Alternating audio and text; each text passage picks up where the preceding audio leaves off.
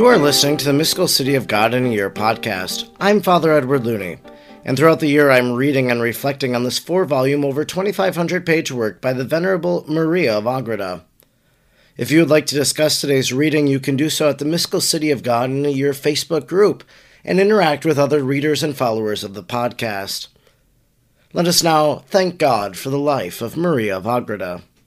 All good and holy God, we thank you for the life of your servant Maria of Agreda May we follow her holy example and shun the allurements of the world, and abandon ourselves to your perfect will. Like her, may we enter into the quiet of heartfelt prayer, and find your presence deep in the silence of our souls. Through the intercession of the Blessed Virgin Mary, the Immaculate Conception, may we pursue with deepest longing a profound purity of heart, mind, and body. By the prayerful help of Venerable Maria of Agreda, may we become holy and radiate the light and life of Christ to all we meet. Amen. Today is day number 99, and we are reading from Volume 2, Chapter 5, paragraphs 47 to 58. Chapter 5 His Majesty manifests new mysteries and sacraments together with the works of the fifth day of the creation to Most Holy Mary, and Her Highness continues to pray for the incarnation of the Word. 47. The fifth day of the novena, which the most blessed Trinity celebrated in the temple of the Most Holy Mary, in order that the eternal Word might assume human shape in her, had arrived. Just as in the preceding day she was elevated to an abstractive vision of the divinity, and as the veil fell more and more from the secrets of the infinite wisdom, she discovered new mysteries also during this day. For the preparations and enlightenments emitted ever stronger rays of light and divine graces, which flashed into her most holy soul, and emptied the treasures of infinity into her faculties, assimilating and transforming the heavenly lady more and more to a likeness of her God, in order to make her worthy of being his mother. 48. In this vision, showing himself to her with ineffable signs of affection, the Most High spoke to the heavenly Queen and manifested to her additional secrets, saying, My spouse and my dove, in the secret of my bosom, thou hast perceived the immense bounty to which my love for the human race inclines me, and the treasures which are secretly prepared for their happiness. So powerful is this love in me that I wish to give them my only begotten, for their instruction and salvation. Thou hast also seen something of the small returns of their most listless ingratitude and contempt, in which men hold my clemency and love. Yet, although I have shown thee part of their malice, I wish, my friend, that thou shouldst once more know in me how small is the number of those who are to know and love me as my chosen ones, and how great and extended is the number of the ungrateful and the reprobate. The innumerable sins and abominations of these impure and defiled men, whom I have foreseen in my infinite knowledge, retard my bounteous mercy, and have locked up the treasure house of my divinity, making the world entirely unworthy of receiving my gifts. 49. The Princess Mary, through these words of the Most High, were instructed in the great mysteries regarding the number of the predestined and the reprobate and also regarding the hindrances and impediments by which sinful men delayed the coming of the eternal Word as man into the world. Having present before herself the vision both of the infinite bounty and equity of the Creator, and of the measureless iniquity and malice of men, the most prudent mistress, inflamed by the fire of divine love, spoke to his majesty and said, My Lord and infinite God of wisdom and incomprehensible sanctity, what mystery is this, which thou hast manifested to me? Without measure are the misdeeds of men, so that only thy wisdom can comprehend them. But can all these and many more perhaps extinguish thy bounty and love, or vie with them? No, my Lord and Master, it must not be so. The malice of men must not detain thy mercy. I am the most useless of all the human race, yet on its behalf I remind thee of thy fidelity. Infallibly true it is that heaven and earth will come to naught before thy word can fail. Isaiah 51 6. And it is also true that thou hast many times given thy word through thy holy prophets, and thou hast promised them by word of mouth a Redeemer and our salvation. How then, my God, can these promises fail? Of fulfillment without conflicting with thy infinite wisdom? Or how can man be deceived without conflicting with thy goodness, in order to induce thee to fulfill thy promise, and to secure them eternal felicity through thy incarnate word? I have nothing to offer on the part of mortals, nor can any creature oblige thee. And if this blessing could be merited, then thy infinite and bounteous clemency would not thereby be glorified. Only through thy own self can this obligation be imposed upon thee, for only in God can a sufficient reason be found for his becoming man. In thee alone was the reason and the motive for our creation, therefore in thee alone also the reason for our reparation after our fall. Do not seek, my God and Most High King, for merits, nor for a greater motive than thy own mercy and the exaltation of thy name. 51. It is true, my spouse, answered the Most High, that on account of my goodness I bound myself to the promise of vesting myself in human nature, and of dwelling among them, and that no one could merit in my sight such a promise, but the ungrateful behavior of men, so abominable in my sight and in my justice, does not merit the execution of this promise. For though I seek only their eternal happiness as a return of my love, I perceive and find only obduracy, by which they are certain to waste and despise the treasures of my grace and blessing. They will yield thorns instead of fruit, great insults for benefits, and base ingratitude for my unbounded and generous mercy. And the end of all these evils will be for them the privation of my vision and eternal torments. Take notice of these truths recorded in the secrets of my wisdom, my friend, and weigh these great sacraments. For to thee my heart is laid open, so that thou canst see the justice of my proceeding. 52. It is impossible to describe the hidden secrets which most Holy Mary then saw in the Lord, for she perceived in him all the creatures of the past, present, and the future, and the position of each one in creation, the good and bad actions, and the final ending of each one. If she had not been strengthened, she could not have preserved her life under the effects of feelings caused by the knowledge and insight into these hidden sacraments and mysteries. But as His Majesty in these new miracles and blessings had such high ends in view, he was not sparing, but most liberal with the beloved one, whom he had chosen as his mother, and as our queen deprived this science from the bosom of God itself. She participated also in the fire of his eternal charity, which inflamed her with the love of God and the neighbor. Therefore, continuing her intercession, she said, Lord and eternal God, invisible and immortal, I confess thy justice. I magnify thy works. I adore thy infinite essence, and hold in reverence thy judgments. My heart melts within me with tenderest affection when I perceive the unlimited bounty toward men, and their dark ingratitude and grossness toward thee. For all of them, O my God, thou seekest eternal life. But there are a few who are thankful for this inestimable benefit, and many who will perish by their malice. If on this account, O my eternal God, thou relinquishest thy undertaking, we mortals are lost. But while thou, in thy divine foreknowledge, perceivest the sins and the malices of men who offend thee so much, thou also foreseest thy only begotten, made man, and his works of infinite price and value in thy sight, and these will counterbalance and exceed the malice of sin beyond all comparison. Through this God man, let thy equity be conquered and on his account give us him now. And in order to urge my petitions upon thee once more in the name of the human race, I unite myself with the spirit of this word already made man in thy mind, and pray for his coming in fact, and for the eternal life of men through his hands. 54. At this prayer of the most pure Mary, the eternal Father, in our way of speaking, represented to himself his only begotten as born in the virginal womb of his great Queen and he was moved by her humble and loving petitions. His apparent hesitation was merely a device of his tender love, in order to enjoy so much the longer the voice of his beloved, causing her sweet lips to distill most sweet honey. Canticle 4:11, and her emissions to be like those of paradise, Canticle 4:13, and to draw out still more this loving contention, the Lord answered her, My sweetest spouse and chosen dove, Great is that which thou askest of me, and little is that which obliges me on the part of men. How then shall such a singular blessing be conferred on those unworthy ones? Leave me, my friend, to treat them according to their evil deserts. Our powerful and kind advocate responded, No, my master, I will not desist from my importunity.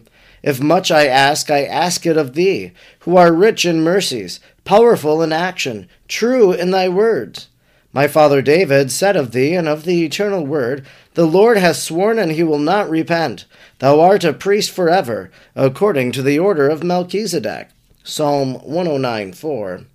Let then that priest come, who is at the same time to be the sacrifice for our rescue. Let him come, since thou canst not repent of thy promise, for thou dost not promise in ignorance.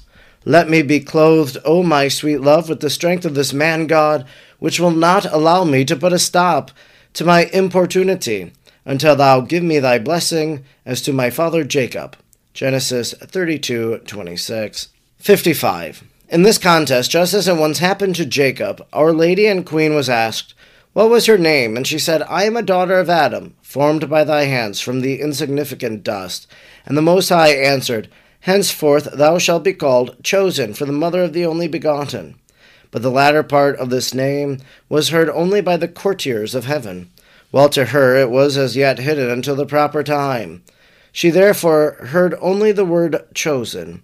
Having thus protracted this amorous contention according to the disposition of his divine wisdom, and as far as served to inflame the heart of this elected one, the whole blessed Trinity gave to Mary, our most pure Queen, the explicit promise that they would now send into the world the eternal Word made man. Filled with incomparable joy and exultation by this fiat, she asked and received the benediction of the Most High. Thus, this strong woman issued forth from the contest with God more victorious than Jacob.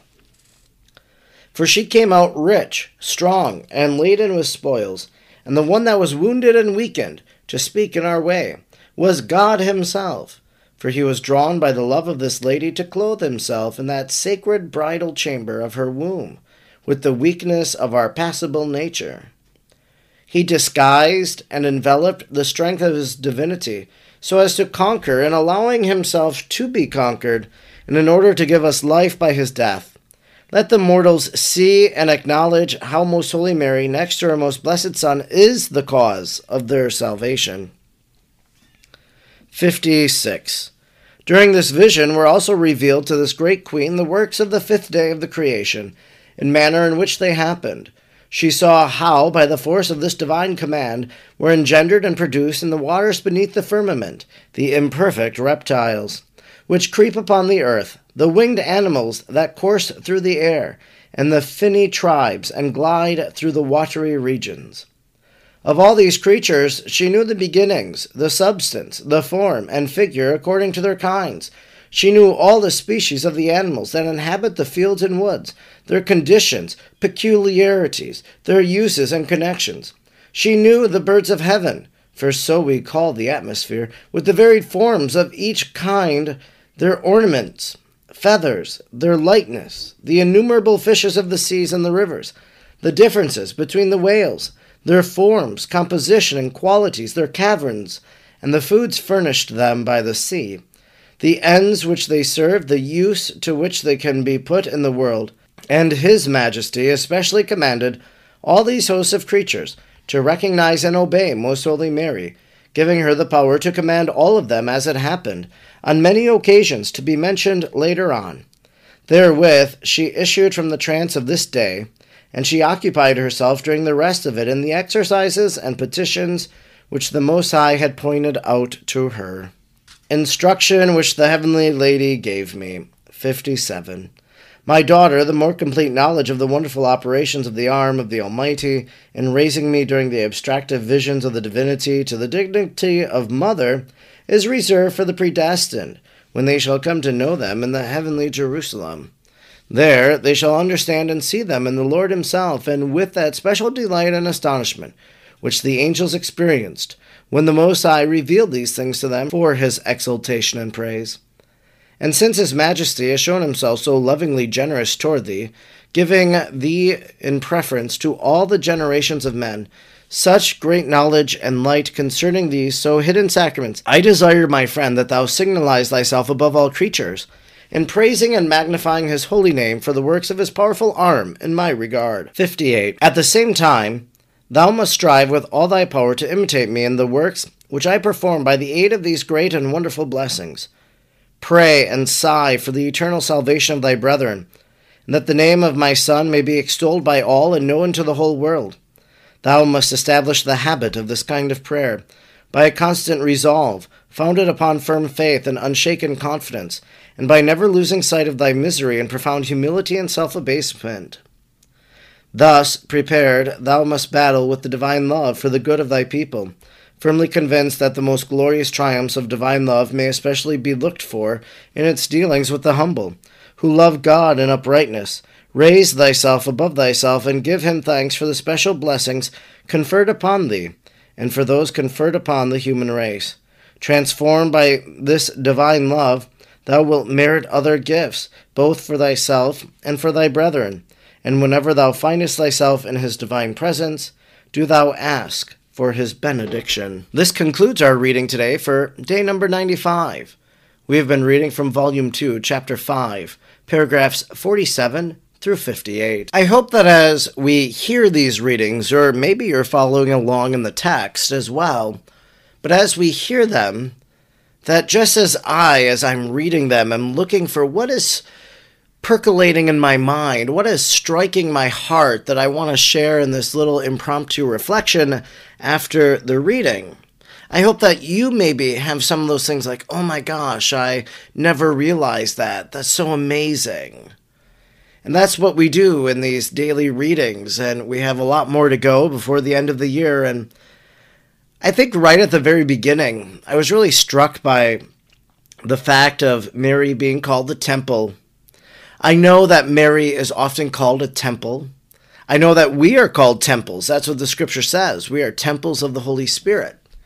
But to hear Mary called that, I know she's the Ark of the New Covenant. She's really a shrine. She's a tabernacle. She's all of these things. The fifth day of the novena, which the most blessed Trinity celebrated in the temple of Most Holy Mary. And so Mary is a temple of God, and indeed she is, and indeed she will be. We're on this fifth day of creation. And so once these days of preparation are over, she truly will be the temple of the Most High, because God Himself will be in her very being, will be in her womb. We also noticed in today's reading kind of this back and forth that God would speak to Mary and then Mary would respond to Almighty God or to the Most High, as often God is referenced in the mystical city of God. So you have this dialogue that is happening between God and the Blessed Virgin. And we wonder how that dialogue takes place. Is Mary actually audibly hearing God speak? Is Mary hearing God speak in the depths of her heart and she's able to make sense of what God is saying? But I think this is a very beautiful model in a sense that she's responding to God in her life. And God speaks to us through different events that we experience. God is speaking to us throughout our day, whether we can acknowledge or recognize it. And so I think we train ourselves to begin to hear that voice of God as He speaks to us through other people, as He speaks to us through the experience that I've had today. What is God trying to say to me? And now, how do I respond to that? Mary's prayer is very beautiful, and we heard that God heard her petitions. He was moved by her humble and loving petitions. So we should strive to imitate the prayer of Mary and to make our petitions known to God, so that He might be pleased by them as well. We heard another line today, too. Let the mortals see and acknowledge how most holy Mary, next to her most blessed Son, is the cause of their salvation. This is actually one of those titles in the Litany of Loreto, the cause of our salvation. Saints say this. And well, Mary is the cause of our salvation because she is cooperating with the divine grace of God in her life She's the cause of our salvation because the one who is the Savior takes on human flesh from her. That the Savior of the world is formed in her womb and cared by the Blessed Virgin, nurtured by her. She takes care of him throughout his childhood securing the fact that at age 33 he would die on the cross for our salvation. And so Mary is the cause of our salvation in that way. It's not a title of Mary that we need to kind of distance ourselves from, but once we take a step back and look at how is it that she's the cause of our salvation, well, then we understand. And so then we heard the instruction which the heavenly lady gave me, and we hear these pretty much now every day. And one of the things that as I was reading I'm like, is this Mary speaking to Maria of Agreda? Is this an insight of Maria of Agreda? And so just listen, and maybe you'll understand my little confusion, but then let, let me share a little reflection then. And since his majesty has shown himself so lovingly generous toward thee, giving thee in preference to all the generations of men such great knowledge and light concerning these so hidden sacraments, I desire, my friend, that thou signalize thyself above all creatures in praising and magnifying his holy name for the works of his powerful arm in my regard. And so, this is what we just heard that Mary was given this great knowledge concerning these hidden sacraments. She understands the fifth day of creation as well. And as I read that, I'm like, well, is this Mary? Are we talking, is Mary talking about Mary right now, or is Mary telling Maria of Agreda, Since his majesty has shown himself so lovingly generous toward thee, giving thee in preference to all the generations of men such knowledge and light. And that's how I came to understand it. That Maria of Agreda, now that God has chosen her, since His Majesty has shown Himself so lovingly generous toward thee, God has chosen you, Maria of Agreda, to write this biography of Mary and to receive these revelations, giving thee in preference to all the generations of men such great knowledge and light concerning these so hidden sacraments. And so she's privileged to receive these revelations. And now we think about that word generations in preference to all the generations of men. Well, Maria of Agreda was chosen then for this very purpose, and now here we are, generations removed, and we're receiving this knowledge ourselves. We're making our way. We're understanding these hidden sacraments now. Truly, there's great reason for us to give thanks to God for the life of our Venerable Maria of Agreda, for the way in which we're receiving this knowledge of the Most High, growing in our love of God, and especially an appreciation of the Blessed Virgin Mary. I'm Father Edward Looney, and throughout the year I'm reading and reflecting on the mystical city of God I am grateful that you joined me today, and I hope you'll join me tomorrow for day 100. Can you believe it? 100 days tomorrow. That also means there are 265 days left in the year. Until then, may God bless you, and Mary pray for you.